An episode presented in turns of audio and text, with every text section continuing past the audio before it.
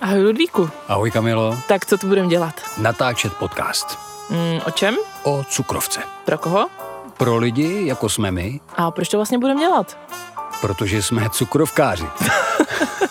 ne, budeme to dělat proto, aby jsme vám ukázali netradiční pohled na život s cukrovkou. Budeme si zvát spoustu zajímavých hostů. Budeme bořit mýty. Budeme tu prostě pro vás. Takže nás poslouchejte a určitě se dozvíte něco zajímavého. Vítáme vás u dalšího dílu našeho podcastu Okolo Dia. Tak já vás zdravím a věřím tomu, že Ludvík vás pozdraví hned záhy. Jasně, já vás taky zdravím a začneme jednou zprávou, nebo jednou z mnoha zpráv, které nám přišly, ale ta otevře téma dnešního dílu. Lenka nám píše – Krásně se poslouchá váš podcast a krásně se u něj pláče. Před rokem zjistili mému synkovi pět let diabetes jedničku. Vím, že bude líp, musí. Zatím ale prožíváme těžké chvíle bez moci, ten pocit zodpovědnosti za život a zdraví dítěte je vyčerpávající. Nejhorší je pocit viny, když se dostane dolů a pláče, jak je mu špatně. Snažíme se žít normálním životem, sportujeme, výlety, ale můj den je jen tak dobrý, jak jsou dobrá čísla na Dexcomu mého synka. Prosím, pozvěte nějakou maminku nebo tatínka, který může poradit, jak se s tím rodina zžívá. Moc díky a přeji vám krásný den. My jsme moc rádi, eh, že tohleto přání můžeme splnit a že pozvání do našeho podcastu přijala Hanka Duvková, maminka od dvou holčiček, Háty a Niny, v současné chvíli na rodičovské dovolené. Hani, vítáme tě u nás podcastu. Ahoj, Hanko. Ahoj. A právě jedna z dvou holčiček, Nina, eh, je ten důvod, proč tady vlastně sedíme.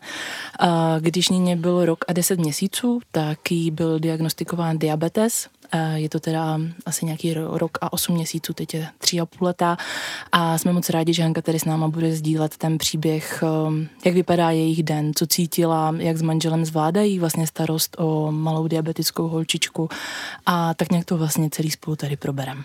Ty, Hanko, si mm, říkala, když jsme se před chvílí bavili, tak si říkala, že na tom začátku jste se shodli, že ten rok, kdy se tohleto odehrálo, byl posraný. Jak to všechno začalo? Uh-huh. My nevíme, kdy přesně to začalo, protože Nina byla vždycky dost emotivní dítě, špatně spala, hodně plakala a pak čím dál tím víc se nějak zmnožovaly takový záseky, kdy třeba už ráno se budila do obrovských pláčů a nebyla schopná udělat vůbec nic, dokud se nenajedla. Jenže my jsme nevěděli, co je věk, co je povaha a potom teda zpětně si říkáme, co, byla už, eh, co byly už projevy cukrovky. Začalo to eh, v létě, kdy eh, měla právě takovýhle záseky, bývala jako unavená, hodně hysterických záchvatů, no a potom začala strašně pít. Hodně pila, opravdu na maličký dítě obrovsky a hodně čůrala pořád. Takže to byly takový už potom projevy, který, u kterých mě napadlo, že by to mohla být i cukrovka, což samozřejmě u takhle starého dítěte je jako absurdní myšlenka, ale bylo to tak. Jak jsi, jak jsi k tomu došla? Eh, v rodině nějak cukrovka se propsala? Máš rodiče nebo prarodiče, který by to měli? Nebo jak jsi vůbec měla povědomost o tom, že hodně velký pití a hodně velký čůrání je jeden ze symptomů eh, cukrovky? Hmm. Já mám pocit, že jsem hypochondr, takže mám nastudovaný všechny možné nemoci a co, co tak jako, jaký mají projevy, takže kdyby to bylo něco jiného, tak bych taky jako trochu třeba tušila. Ale, eh, a nebo mi to přijde jako taková běžná znalost, nevím. Ale v té rodině je to tak, že můj děda a můj táta mají cukrovku druhého typu, kterou, eh, která s tím podle všech našich informací, co jsme si kdy zjistili, nesouvisí. A já jsem měla takovou jako velmi lehkou, dobře kompenzovanou těhotenskou cukrovku bez inzulínu, prostě jenom na takový dietě. Říkala si teda, Haně, že jsi měla nějaký podezření nebo že tě napadla ta diagnoza eh, cukrovky, tak co byl ten moment, kdy jste viděli, jako, že to asi fakt bude ono, nebo jak jste to zjistili? Mhm. Byl to 18. září, kdy jsme, eh, kdy bylo vidět, že Nina, že už opravdu jako není v pohodě, plakala, hrozně moc chtěla jíst nějaký, jako, uh, nějaký koláč, ona jedla jenom těsto v té době. A tak nám usínala v náručí, bylo jasný, že se něco děje a já jsem právě tehdy navrhla, že jí změříme cukr což uh, tehdy mýmu Ondřejovi připadalo taky jako, proč bychom píchali do toho malého dítěte, ale udělali jsme to a ty hodnoty byly.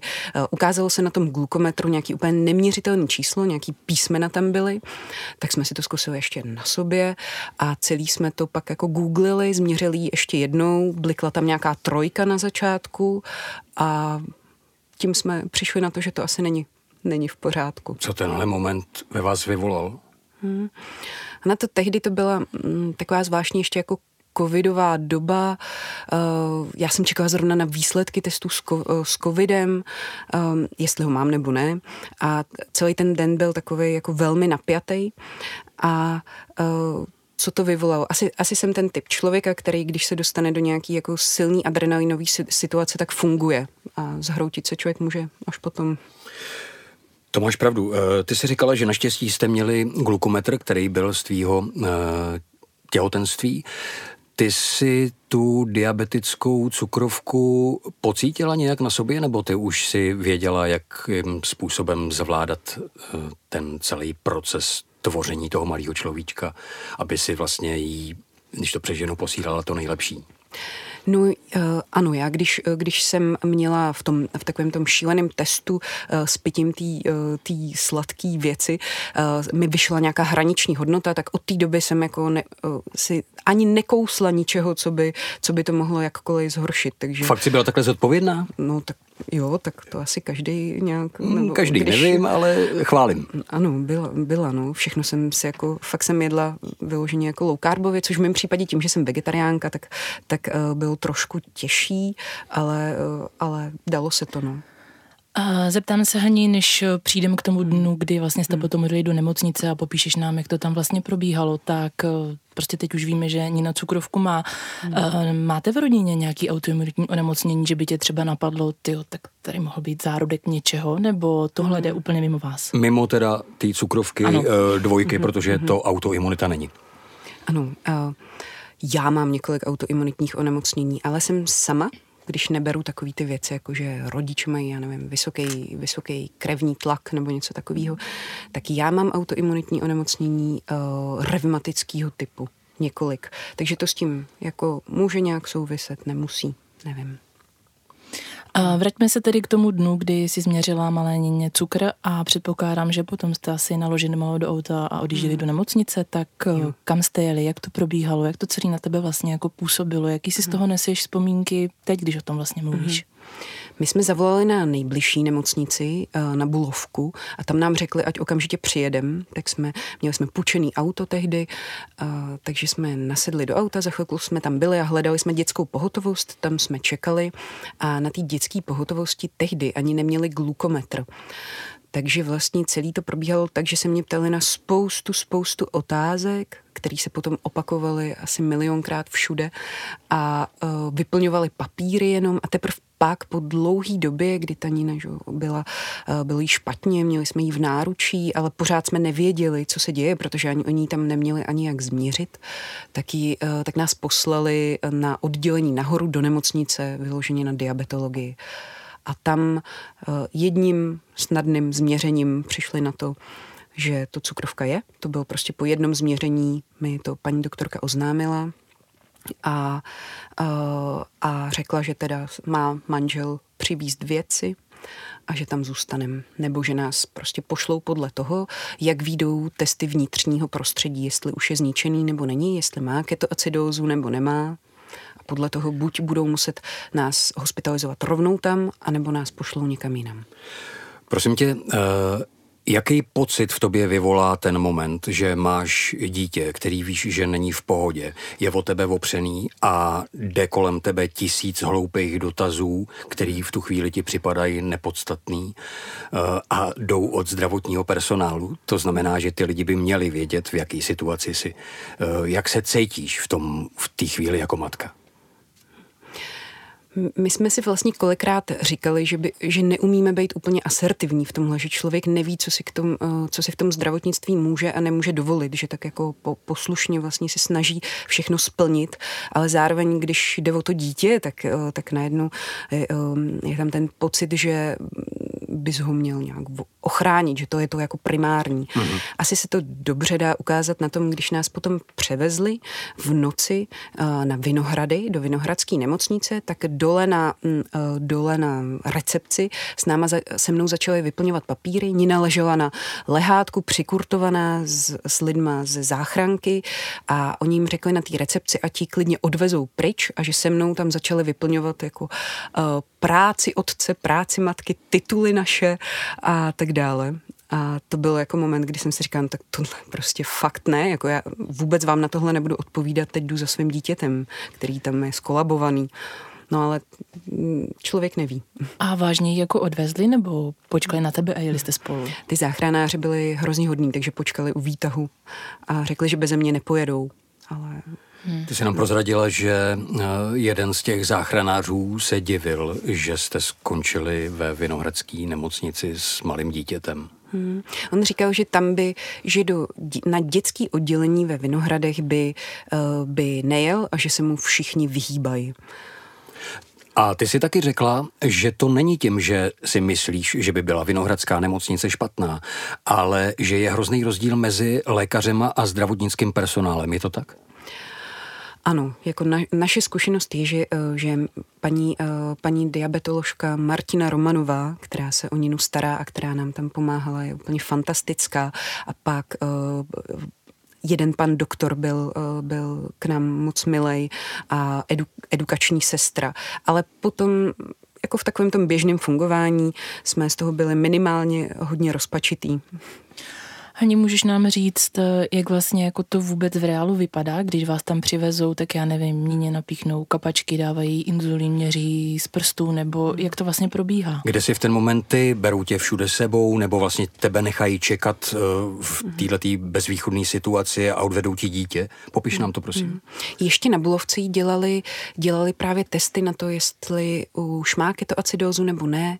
Hmm, pak ji přikurtovali k posteli, ne nějak, ne nějak brutálně, jo, jenom jako aby tam eh, v klidu byla. Měli jsme chytat moč, takže jí slíkli, ona z pláče, protože jí napichovali kanily, tak ona z pláče už pak usnula. My jsme tam nad ní stáli asi dvě hodiny, než se podařilo sehnat nějakou záchranku a měli jsme chytat teda uh, čůrání a potom, když nás převezli, tak na těch vinohradech uh, už bylo trošku jako něco připraveného, nejdřív na starších dětech, takže to pak museli předělávat na těch mladších dětech a ano, napíchnou jí na, na uh, všechny možné kapačky a dali tam jako do postýlky, která byla ohrazená takovýma vysokýma uh, stěnama a řekli mi, že si ji nesmím dát k sobě, že mám spát na jiný posteli, tak to my jsme jako do té doby nepraktikovali, takže jsem ji i s těma kapačkama přenesla k sobě do postele. Um, a No, takhle se to v noci odehrávalo, tam přišel jeden pan doktor, říkal, že, se, že to celý budeme řešit až druhý den a po hodině jsme píchali do prstů, po hodině se vlastně upravovaly všechny inzulíny, všechno se dělalo, několik dní nesměla, nebo dní, pardon, to ne, ale jako den třeba nesměla úplně jíst, uh, měli jsme chytat čůrání do nějakého pytlíčku, no tak to taky bylo komplikované. A jak dlouho jste tam byli v té nemocnici? Nakonec 14 dní. A jak rychle jako by si musela převzít tu celou zodpovědnost na sebe ty? Bylo to tak, že si hmm. jako nechtěla nebo si věděla, že hned to vlastně musíš vzít do svých rukou a začít to řešit, abyste třeba rychle odešli, nebo jak hmm. si to vnímala? Jasně, uh, mně bylo jasný, že pokud to mám dělat, tak to musím začít dělat hned. A takže jsem hned od druhého dne uh, zkoušela inzulín píchnout. Byly třeba, pak jsem tam zažila uh, rodiče, který uh, s tím i po 14 dnech nějakých edukací vlastně ten inzulín nepíchli. Ještě to nedokázali, nechtěli, ale myslím si, že je lepší uh, začít hned. No. Co naděláte? Zači- zažila si takový ten podivný flashback, jakože si sva- schazovala vinu na sebe, že si říkala, tyjo, jestli náhodou za tohle celý nemůžu já? Jasně. A tak to je i nějaká moje povaha, že si myslím, že, že za všechno špatný můžu já, ale, ale ano, zároveň uh, tím, že jsem vědec, vědkyně a zajímají mě fakta, tak, eh, tak přece je nemůžu ignorovat. Je jako jasný, že toho autoimunitní onemocnění má jistě spoustu různých příčin, které se ale nějak spojují a rozhodně to nebude jedna jediná příčina jako v genů od matky. Nebo není to prokázaný, tak až to prokážou, tak si to budu vyčítat ještě víc. Ale spíš teda eh, ty výčetky probíhají, předpokládám, jako matka vůči dítěti, ne jako hmm. vědec, že by si, jasně, že by si skládala jasně. nějaký puzzle. Jasně, jasně. A když jsme se ještě bavili, teda předtím, než jsme začali natáčet, tak eh, si nám říkala, že eh, malá Nina vlastně během pár dnů dostala senzor. Mm-hmm. A já jsem si myslela, eh, byla jsem z toho překvapená, že vlastně co nejdřív to jde, takže ty malí děti dostanou pumpu, že je to nejsnažší způsob jako kompenzace pro ně. Nicméně ty si říkala, že tak to úplně nebylo, tak jestli bys nám mohla říct, jaká byla ta posloupnost vlastně té léčby, co doktoři doporučili, jak je to teď. Ano, nejdřív, uh, nejdřív se píchou chviličku stříkačkama, abychom se to i naučili, nebo já jsem se to naučila, a potom se přešlo na inzulínový pera, ty dostala teď, řeknu, myslím, po týdnu, po pěti dnech po týdnu a potom jsme byli od září do března na inzulínových perech, byla Nina na inzulínových perech, ale senzor měla hned. Uh, takový malý lidský tělíčko a hmm. senzor od Dexcomu, tak hmm. do ručičky se taky dává nebo na různý jiný místa? Jo, ona tehdy měla uh, freestyle mm-hmm. a bylo to do ruky a ještě se to může dávat na nadzadek a mm, jako teoreticky na stehno, ale to se moc nedop, nedoporučuje u těch dětí a potom do břicha, jenže v břiše ona má teďka už kanilu, takže to dáváme do ruky, zkoušíme i nad, uh, na bedrech, protože ta ruka vlastně moc taky nefunguje. To malé dítě je živý, tamhle sebou bouchne, tamhle se otře o stěnu. Stalo se vám, že jste vytrhli senzor nebo posléze kanilu? Ano. Ano, moc krát. U senzoru se to stalo jednou, že se vyloženě jako vyrval a u kanely se to stalo hodněkrát. Hmm. My víme, že senzor, vy teď máte Dexcom? Ano, ano. Uh, dobře, Dexcom, tak to je jednou za 10 dnů, uh, freestyle jednou za 14 dnů, kanila každý tři dny. Hmm. Řekni mi, jak ten malinký tvoreček, jak tahle malá princezna vlastně nese to, to píchání? Statečně. To je takový naše slovo od, uh, od začátku, že jí vždycky říkám, tak Nino, statečně. Musíme statečně. Co, jaký karty jsme dostali, s těma musíme hrát. A uh, ona to zvládá skvěle. Pouštíme teda pohádku u přepichování jakýhokoliv a um, ona to tak prostě přijímá zatím v tuhle tu chvíli to tak bere. Někdy jí to bolí a pak moc pláče a to je, když člověk asi omylem napíchne, nebo omylem nechtěně napíchne nějaký špatný místo, ale zvládá to dobře, zvládá to ve vlaku, přepichujem, když se třeba něco evidentně pokazí a musíme tak jako za jízdy ve vlaku, vyndáme všechny ty naše aparáty, přepichujeme, nevím, kdekoliv už to umíme. Eh, říká se, že eh, kolem třetího roku u dítěte přichází taková ta první první dětská puberta. E, nastala nějaká revolta? Mami, ne, já nechci píchat, mami, nedávej mi tohle. E, myslím teďka o Dexcom nebo Kanila. Prostě nechci to. Jo, těch, byl to jako ve vlnách, už moc krát měla takový nějaký náběh a teďka zrovna dvakrát říkala, že Kanil nechce, že jí to nebaví že, že jí nebaví píchat kanilu. Tak koho by to bavilo? to nebaví ani dospělí. A uh, objeví se tam občas takový ten záblesk zase naopak z odpovědnosti, jako mami, píchni mi to, nebo už pojď, pojď, pojď mi to přepíchnout tu kanilu. Jako, že, že, víš, že to je nahoru dolů, tak jako s cukrem, jako to všichni známe. U kanily ne, ale umí si posílat inzulín a to občas chce, protože jí to i baví na tom telefonu. To je taky možná jedna z cest, jak, eh, jak eh, eh, to trošku nějak tomu dítěti usnadnit, eh, hodně mu dát eh, tu zodpovědnost skrz ty eh, věci, které mu jsou blízký a to znamená ty telefony. Prostě mu dát do ruky ten telefon a ukázat mu čísla, ona si hrozně ráda píše čísla, tak kolik má poslat a, a jak, že tohle to je OK a tohle to je hotovo, takže, takže v tomhle to mí to potom aspoň trošku může bavit a nějak se jí to zvnitřní. Ty jsi mi teď úplně krásně nahrála, že si tam pošle inzulín, hmm. tak to je to stejně, na co jsem se chtěla zeptat. Uh, Nina má teda takzvaný uzavřený okruh, aby vlastně pumpa a senzora mezi sebou fungovaly. Hmm. A lidi, kteří diabetes nemají, tak vlastně vůbec jako neví, o co jde, ale vy vlastně na dálku můžete Nině přes tu pumpu a ten senzor posílat přes telefon inzulín do těla. Když ano. ona je například v dětské skupině, že ještě nechodí jo. do školky, uh-huh. tak můžeš nám tohleto prosím jako trošku vysvětlit, jak to funguje? Uh-huh. Když víme, že právě já to dám na příkladu té dětské skupinky, tam má mít nějakou svačinu a ostatní děti jedí vlastně docela brzo po příchodu do školky, to Nina ještě ještě by neměla, protože by se to pak už nevydrželo do oběda. Takže jí v jiný čas má svoje vlastní svačiny, protože ona má i celiaky. A uh, když víme, že, že se blíží nějak ten čas toho, kdyby jako mohla jíst, tak kontrolujeme glykémii. Dopředu můžeme poslat inzulín přes sms kterou, uh, kterou validujeme takovým autentikátorem, tím, tím takovou aplikací a zavoláme do té dětské skupinky, kdy asi tak a co z toho může, může svačit. Čekáme na data, aby se to nějak jako ideálně dostalo aspoň někam, kde to je jako k přežití. No. Ty jsi nám prozradila, že tohle všechno je díky tvému manželovi Ondřejovi, že jo? Že jo, to dokázal takhle všechno nastavit, aby to fungovalo. Jo, jo, je, jako v tomhle, nebo nejenom v tomhle. Prozradit rodi- rodičům, kteří jsou na tom podobně jako ty, jak to je s přístupem. To mě totiž hrozně překvapilo. Mně se to líbí, ale překvapilo mě to a je fajn, aby to tady zaznělo. Jaký by rodič podle tebe měl mít správný přístup? Ty jsi říkala, že vlastně třeba s pícháním inzulinu, že, že si nebyla proto, jako teď bude včelička, teď je to bodne, že jste mluvili na rovinu jako s dospělákem. Mm-hmm. My jsme to takhle dělali vždycky. Nevím, jestli je to správně, a, e, ale vždycky jsme na ty děti jako mluvíme tak, jak ty věci jsou. Ne, že bychom byli nějaký pro boha krutý nebo tvrdý snad, ale, ale mm, neřík, jako nešišláme na ně a, a mluv, vysvětlujeme jim věci tak, jak jsou, včetně očkování a tak. No takže když tehdy uh, se tam Nína takhle dostala, bytí byl rok a deset měsíců, tak jsem jí vysvětlovala, jaký orgán v těle jí, jí a jakým způsobem přestal fungovat, jak to mají jiní lidi a co teď bude potřebovat. A když dostávala inzulín, tak jsem jí říkala, že ta látka jí pomáhá zpracovávat cukry a tak dále.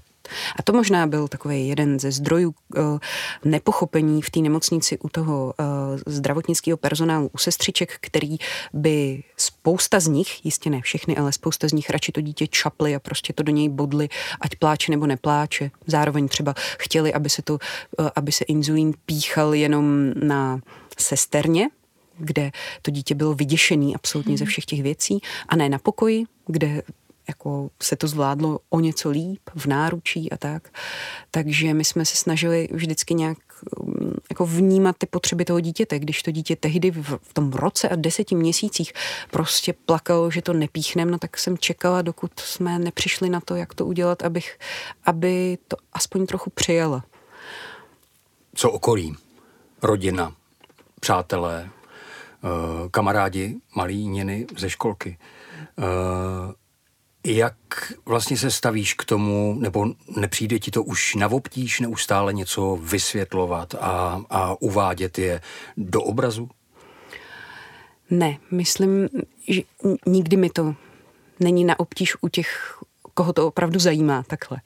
A, a rodina, rodina to přijala museli to přijmout, tak byli samozřejmě nešťastní, ale, ale myslím si, že to zvládli. Já jsem jim ještě z nemocnice, jsem jim tehdy napsala takovou velkou prozbu, co jsem cítila hned nějaký druhý den po tom záchytu, že aby, aby Ninu nelitovali, aby prostě jí udělali ten, pomohli nám udělat jí ten svět takový, aby to přijala prostě, takže, takže si myslím, že rodina se v tom jako snaží fungovat, byť jistě moje maminka, samozřejmě máma jako pláče, když já nevím cokoliv, když Nina prosí o nějaký jídlo a mm, my si vysvětlíme, že to nejde teď, nebo, nebo tak, tak, tak jí to jako vždycky rozpláče ještě pořád, to je jasný. Říkala si, že Nina chodí teda na nějaký tři hodinky denně do té dětské skupiny a samozřejmě je tam prostě se zdravýma dětma, vidí, že jí jiný věci v jiný čas. Um, myslíš, že s tímhle tím už se tak nějak jako srovnala a bere to, že to tak prostě jako je, že je v úvozovkách trochu jiná, což prostě každý diabetik jako je jiný než zdravý člověk. A nebo pořád má jakoby ty návraty toho jako mami a proč a proč si nemůžu dát tohle a proč děti jindy? Tohle ještě nepřišlo, tohle to, mm. proč to mají ostatní jinak. Uh, přijímá to, mít to vlastně hodně často se snažíme to nějak jako aktualizovat, to, že ona má tohle, ale vždycky třeba jmenuju nějaký svý přátelé, který mají jako jiný problémy, jiný nemoci, aby si uvědomovala, že ona není jediný člověk, mm-hmm. který uh, žije s, uh, s cukrovkou a jako má nějaký takovýhle omezení. Takže ještě tohle to nepřišlo, jistě to přijde, no, proč zrovna já, nebo tak. Hmm. A chtěla jsem se zeptat, to, to byla vlastně první věc, která mě napadla, když jsem tak nějak jako sbírala ty materiály na to dnešní povídání. Uh, psala si nám a říkala, že vlastně když něco není v pořádku, já nevím, data nejsou tak, jak mají, nebo třeba hmm. ani není dobře, tak prostě jedeš tam dřív, vyzvedneš ji a jedeš s ní domů, protože samozřejmě nevíš, co se děje, jestli má hypoglykemii, hyper a tak dál. Ale napadá mě, mm, kdybych byla maminka a pracovala, nevím, v kanceláři, tak vlastně to vůbec nejde skloubit jako v úvozovkách s normálním vlastně životem. Tak no, nejde. Myslíme si, že, že nejde, jde to jako docela obtížně. Uh, několikrát se děje, protože nám teďka hodně často senzory nefungují, to bude daný asi, mm, no, spoustou věcí, a, ale uh, děje se to, že třeba senzor vypadne typicky v noci, prostě přestane fungovat, takže ráno přepichujeme, ale už se to nestíhá úplně tak, jako aby, tím, že se zahřívá dvě hodiny Dexcom, tak se to nestíhá tak, abychom tam dojeli a už měli data. Takže školka nám povolila, že třeba můžeme ještě pak jako 10 minut, čtvrt hodinky prostě být bez dat, když samozřejmě pícháme uh, těsně předtím, než ji tam, než ji tam dáme. A uh, Říkám tohleto celý proto, že dochází k situacím, kdy um, tím, že ty data nemáme, nebo to jistě vy budete znát, když vypadne, uh, vypadne senzor, tak ta uzavřená uh, nebo ta smyčka si Eh, bude vycházet z nějakých dat, který má, takže třeba z dat chybných a tudíž tam dá nulák ještě v noci, ráno nulák. A tenhle ten nulák se projeví třeba i za několik hodin tím, že prostě jde hrozně vysoko. A, eh, a samozřejmě je nějaká podmínka, že by do té školky neměla jít, když má 17-18. Mm-hmm chápu. No a k tomu může dojít tak, že se prostě nasnídá, jí úplně stejné jídlo jako jindy, a má stejný inzulín na to jídlo při stejným uh, nějakým uh, předstihu, ale než se do té školky dojede, tak to prostě vystoupá, byť to měříme předtím, než odejde, v tramvaji a potom před tou školkou. A když má prostě 18 nebo třeba i měla 21 takhle, uh, přesně kvůli uh, tomuhle problému, no tak se prostě otáčí a jede zpátky. A tohle to si spoustu lidí určitě nemůže dovolit. No tak uh, Ondřej jí může třeba na chviličku vzít do práce, pak si to nadělává večer v noci. A já vyzvednu, že jo, nebo je to, je to v tomhle komplikovaný. Jak se hledá školka pro tak malý dítě, který má tak velký omezení. Mm-hmm. Protože vím, že eh, spousta maminek třeba, který se nám ozvali, eh, s tím mají problém. Mm-hmm. Mají problém najít školku, že, že vlastně je nechtějí přijmout ty děti. Ano. My máme dětskou skupinku od manželovy práce a tam se teda mm, jsme na začátku se dohodli, že jako přes nějaký, já budu dělat nějaký školení a že tam teda e, za těchto těch podmínek uh, Nina může být, za podmínek, že ji tam nebudeme dávat, když je moc nízko, když je příliš vysoko, uh, když cokoliv jako není, není v pořádku, že budeme dělat vlastní svačiny, na ty svačiny jsme se domluvili od té doby, co je pumpa, že tam voláme předtím a korigujeme to, domlouváme, když jde dolů, tak tam jedu dřív a tak. A teď řešíme státní školku, na Praze 7 a naše zkušenost aktuálně je taková, že ze všech školek, co jsem obepsala před několika měsíci, tak jenom ze dvou nám napsali, že by vůbec jako teoreticky to mohli zkusit a jenom jedna byla tak vstřícná, že vůbec nás jako k zápisu uh, vzala a nevíme, jestli se dostane, za, ještě nejsou výsledky zápisu, ale mm, tam jediný měli nějakou zkušenost. Paní ředitelka říkala, že i když se tam Nina dostane, tak bude mít úplně speciální smlouvu, kterou budeme muset sepsat a že zároveň se bude muset uh, domluvit, který paní učitelky říkám paní učitelky, protože tam zrovna pan učitel není, ale uh, který paní učitelky si na to troufnou. Takže mají evidentní paní učitelky možnost jako říct, že třeba tohle nedají. A když tohle to řekla, tak si musím přiznat, že mě to strašně jako zaskočilo, že vlastně k tomu všemu, co musíš řešit jako maminka nemocný holčičky, ještě vlastně jako musíš řešit, si vůbec ji vezmou do školky. Hmm. Když se o tomhle bavíme i o tom, že teď si teda na rodičovský dovolený, takže třeba můžeš ten čas víc přizpůsobit malé, ale potom to třeba nejde. Napadá mě, je nějaká podpora od státu pro tebe jako pro maminku nebo pro tatínka nemocný holčičky třeba, jo, tak my vám tady dáme nějaký příspěvek nebo nic takového neexistuje? Existuje příspěvek na péči, o ten jsme zažádali a na tu kombinaci uh, diabetu prvního typu a celiakie jsme dostali ten sice nejnižší příspěvek, ale je to uh, uh, 3300 korun měsíčně. Takže to má jako kompenzovat právě ty, ten stav, kdy nemůžete chodit do práce a zároveň asi i já nevím, třeba ta technika samozřejmě, která stojí spoustu peněz a tak. To jsme právě říkali, že pokud člověk chce nějak žít jako zdravě, zdravě se stravovat a u diabetu moc tu volbu jako nemá, hmm. uh, tak vlastně tyhle ty peníze jsou fajn, že aspoň nějakým způsobem přesně pokryjí jakoby tady tyhle ty výdaje. Tím se dostávám k otázce, uh, jak se vlastně jako rodina stravujete, jak se stravuje malá Nina, jak se stravuješ ty, protože si tady teda prozradila, že jsi vegetariánka, hmm. tak to úplně s diabetem dohromady asi nejde, tak to hmm. nás určitě zajímá. Hmm. Takže u vás se maso nevaří? Vaří se pořád. Nina, uh, Nina už v nemocnici tehdy, uh, jak měla ten vlčí hlad po záchytu, uh, po záchytu, tak uh, a tím, že jí dali rejže jenom jako málo na nějaký tři jednotky, což vlastně je docela hodně, ale ona tehdy měla opravdu veliký hlad, tak snědla v tom roce a deseti měsících úplně celou, uh, celý kuřecí stehno a křičela z toho pokoje pořád kuře, noha, dejte mi kuře, nohu, maso, prosím. A moc plakala, to byl takový jako uh, těžký moment a od té doby já furt vařím nějaký kuřecí nohy a snažím se jako naučit se masové recepty, dělám to, to musím, no, takže oni, oni jedí maso, já většinou Ondřej by, Ondřej by se teď asi rozčilil, já jim prostě nějaký jako kus chleba vždycky pak, když uh, už jsou všichni najedený a, a tak. Takže ten servis té stravy prostě vlastně stojí celý na tobě a chystáš mm. vlastně, pečeš mm. prostě mm. low carb recepty nebo pečeš normální koláče, buchty, jak, jak to máš tady v tomhle tom? Jo, peču, peču low carb a, a um, snažím se jako péct sladký, teda low carb a, a jinak zkoušíme jako hodně maso, hodně bílkoviny, zkoušíme, co, jako, co zvládne vajíčka. Ty naštěstí, naštěstí začala jíst na strašně dlouho, nejedla vůbec jako ani sír, ani nic takového. A určitě bych měla říct, že i uh, obě babičky Niny se jako uh, hodně učí a hodně s, se snaží uh, pro Ninu něco jako uvařit, udělat. Co Dobře. sestra? Menší sestraniny, protože v tom těžkém momentu uh, vám vstoupila do života. Mm-hmm. Uh, myslíš si, že tím, že třeba bude naprosto v pořádku, nebude tam rivalita třeba o to lízátko nebo o ten bonbon, že mhm. jedna bude moc a druhá ne? Mm-hmm. No a ano, to je, to vlastně ještě nepadlo. Ten den, co Nině uh, cukrovku diagnostikovali, tak já jsem ráno zjistila, že jsem těhotná, že čekám, čekáme teda druhý dítě a to druhý dítě to všechno přežilo a teďka, teďka je mu rok a my nevíme, jestli nevíme, jakou má dispozici. Nechceme si ten test eh, nechat udělat v tuhle tu chvíli. Má to záměr? Hmm, ano, ano. Nech, myslíme si, že to nepotřebujeme vědět, že pokud, eh, pokud eh, se u ní cukrovka manifestuje, pokud by měla mít cukrovku a manifestuje se, tak to poznáme a nemůžeme s tím dopředu nic udělat. Takže teďka jsme nastavení takhle, že to nechcem vědět.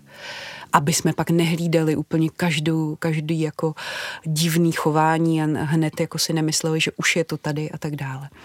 No a uh, ta konkurence, já si myslím, že když se nám to podaří dobře nastavit, tak ne. Navíc je to mladší ségra, že jo? tak uh, bude ona Ninu jako zbožňuje samozřejmě, protože chce dělat všechno, co ona a myslím si, že to, že to zvládáme dobře. Samozřejmě hátají jako lepek, uh, protože je to prostě levnější, to je úplně jednoduchý. A uh, my taky jíme lepek, Níně to zatím nevadí, ona to přijímá, je s tím v pohodě, ale uh, lepek jíme jenom v pečivu, jinak vlastně všechno dělám bezlepkový, to jo, ale jako pečivo máme prostě chleba takhle rohlíky. Ty se pouštíš do lepku, když jsi říkala, že máš revmatoidní onemocnění. To úplně není ideální. Říkala jsi, že máš jako hyp, správný hypochondr, což já jsem možná taky, že máš načteno uh, ledas co. Tak to mě překvapuje. Jo, my, máme, my jsme si nechali udělat testy na celiaky a nemáme ani, ani jeden z nás problémy. A bavili jsme se, že ať už má maminka zdravý dítě, nemocný dítě, tak vlastně se říká, že už se pořádně nikdy nevyspí, protože pořád ti tam v hlavě jede něco, aby to dítě bylo v pořádku. A tím, že Nina má cukrovku, tak my to prostě známe, noční hypoglykémie. Hmm. Jak to vlastně v reálu funguje? Jsou častý, jsou každý den, jsou občas, probudí ji špatně, nebo to musíte hlídat vy? Jak to vlastně funguje? Hmm. Mívá je velmi pravidelně, vlastně i v dost podobný časy podle toho, jako jak, jak uh, jí ta aplikace sama si tam třeba posílá inzulín, když to po večeři vystoupá, a pak se to projeví o několik hodin později. Takže typicky taková ta jako od půlnoci do tří hodin většinou nějakou hypoglykémii má, neprobudí to a my ji budíme, protože máme alarmy nějaký a tak, takže my ji budíme na na to, aby si dala příkrm. Zároveň já ještě uh, kojím teďka to, uh, tom mladší dítě, takže vlastně jsem něk- mnohokrát za noc vzhůru a můžu se na to podívat. Ty jsi řekla, že sport není úplně disciplína, která by vaši rodinu někam směrovala. Zajímá mě to proto, protože my sami s Kamilou víme, jak je výhodný pro diabetika. Hmm. Přehodnotila jsi to s tím sportem? No tak jako, my jsme, my jsme kavárenský pivní povaleči, prostě praž, pražská jako, jako, kavárna. No, přesně tak. Takže já bych radši, kdybych nemusela, tak bych nesportovala, ale ale budeme muset a, a v pohodě uděláme všechno, co, co, aby bylo ní dobře, ať si vždycky to jako vymýšlíme, jaký typ sportu by pro ní byl fajn a, a koukáme na kroužky kolem, no a musíme jí pochopitelně jít příkladem ve všem, to nejde, aby jsme jí říkali, že ona musí sportovat a sami, sami jako seděli u toho, u toho krásného piva a koukali na ní, že jo, to nejde. A ty si říkala, že to máte vymyšlený recipročně, že jako fajn, můžeš dostat tohle, ale hmm. pojedeš na koloběžce. No jo, jo, ale tak jako furt ta koloběžka nebo odrážedlo, nebo to, že bude běhat uh, a za to vlastně pak si koupíme třeba na půl zmrzlinu, nebo já nevím, něco takového, tak to furt pro to dítě vlastně není, že jo, to není žádný týrání. Já jí taky vždycky říkám, dnes uh, dám si tohle a pak se pořádně projdem, takže i já si jí snažím jako dát příklad, že to, že to není tak, že jako sedíme doma a celý den jíme, i když takový dny taky jsou, tak si vysvětlíme, proč to tak je. Já bych strašně chtěla podpořit i jiný rodiče diabetických dětí, protože eh, aby věděli, že to je jako normální, že to tak máte i vy. Eh, my s Ludvíkem jako dospělí diabetici máme eh, hodně sníženou tu hranici, ve které se vlastně pohybujeme. Prostě mm. dokážeme si sami korigovat. Někdy Ludvík má dny, kdy má třeba 7-8 a už úplně jako šílí, že prostě cukr je jako vysoký. A, ale ty, když mi tady posílala nějaký ty data a tak, tak jsem se tě právě ptala, říkám, ty tady jsou i hodnoty prostě třeba nad 15 a pak zase mm. hodně dolů. A líbilo se mi, že ty říkáš, prostě malý dítě, nemoci, je aktivní, běží, je ve stresu, něco jí trápí a prožívá to vlastně úplně jinak než my jako dospělí lidi, tak um, Vlastně, Chtělo by to možná uklidnit. Přesně tak, uklidnit, jakože pokud to, to její dítě hmm. má taky tak, takže v tom prostě nejsou sami, že to je normální. Ano, ano. Uh, Níně to, Níně to obrovsky lítá. Má jako uh, nikdy ještě nebyla, že by celý den byla v, uh, v těch hodnotách uh, uh, dobrých, to ani náhodou. Vždycky jde nad to jsme rádi, když to třeba nepřesáhne 13, ale to se jako nám děje vlastně opravdu málo kdy. Takový ten ideál toho, aby byla 75% eh, času v hodnotách eh, od 4 eh, nebo 4-4 do 10, tak to se nám taky povedlo snad jednou jako za, za tu dobu. Um, snažíme se strašně moc, jako dáváme tomu úplně všechno, ale prostě to tak není. No. Paní, doktorka, paní doktorka se nám snaží mm, radit ve všech věcech, jak to upravit a uh, jak to dělat, ale, ale rozhodně nám rozhodně říká, že ví, že se snažíme a prostě ní na to takhle má. A bude se to zlepšovat, doufáme. I když pak přijde asi období puberty, kdy zase jako jiný hormony do toho budou prom, se promítat.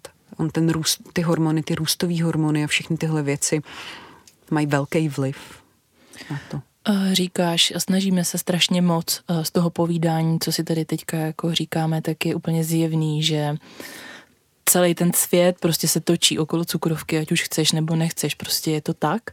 Uh, máš ty nebo manžel, máte nějaký jako v úzovkách únik z toho, kdy prostě myslíš jenom na sebe, nebo si říkáš, hej, stačí 10 minut, potřebuju si dát kafe a nemluvit, nebo co ti pomáhá? Jasně, ty myslíš únikem to vypnutí, ten relax. Přesně tak. Hmm. No já to moc neumím, ale uh, Ondřej, Ondřej, tak Ondřej má práci a, a občas někam může jít nebo tak a já se teď taky snažím, že jdu pracovat někam, a, takže to, a dneska jsem tady, mám opušťák, to Skvělý. Dneska máš volno dovča. Eh, já bych se ještě vrátil k těm, k těm vyšším cukrům eh, u toho malého dítěte, jak si říkala, hmm.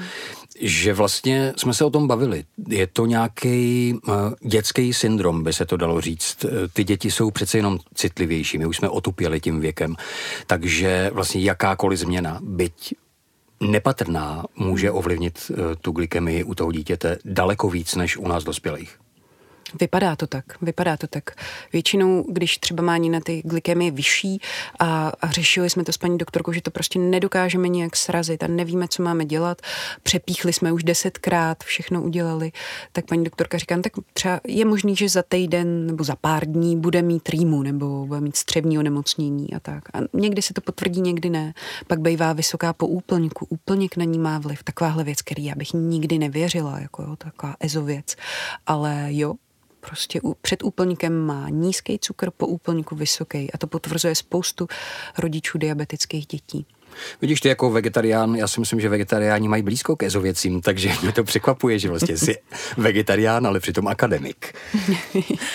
A ty jsi s námi sdílela nějaký, řekněme, první myšlenky po záchytu cukrovky Niny, co ti vlastně jako jelo v hlavě, co tě napadalo.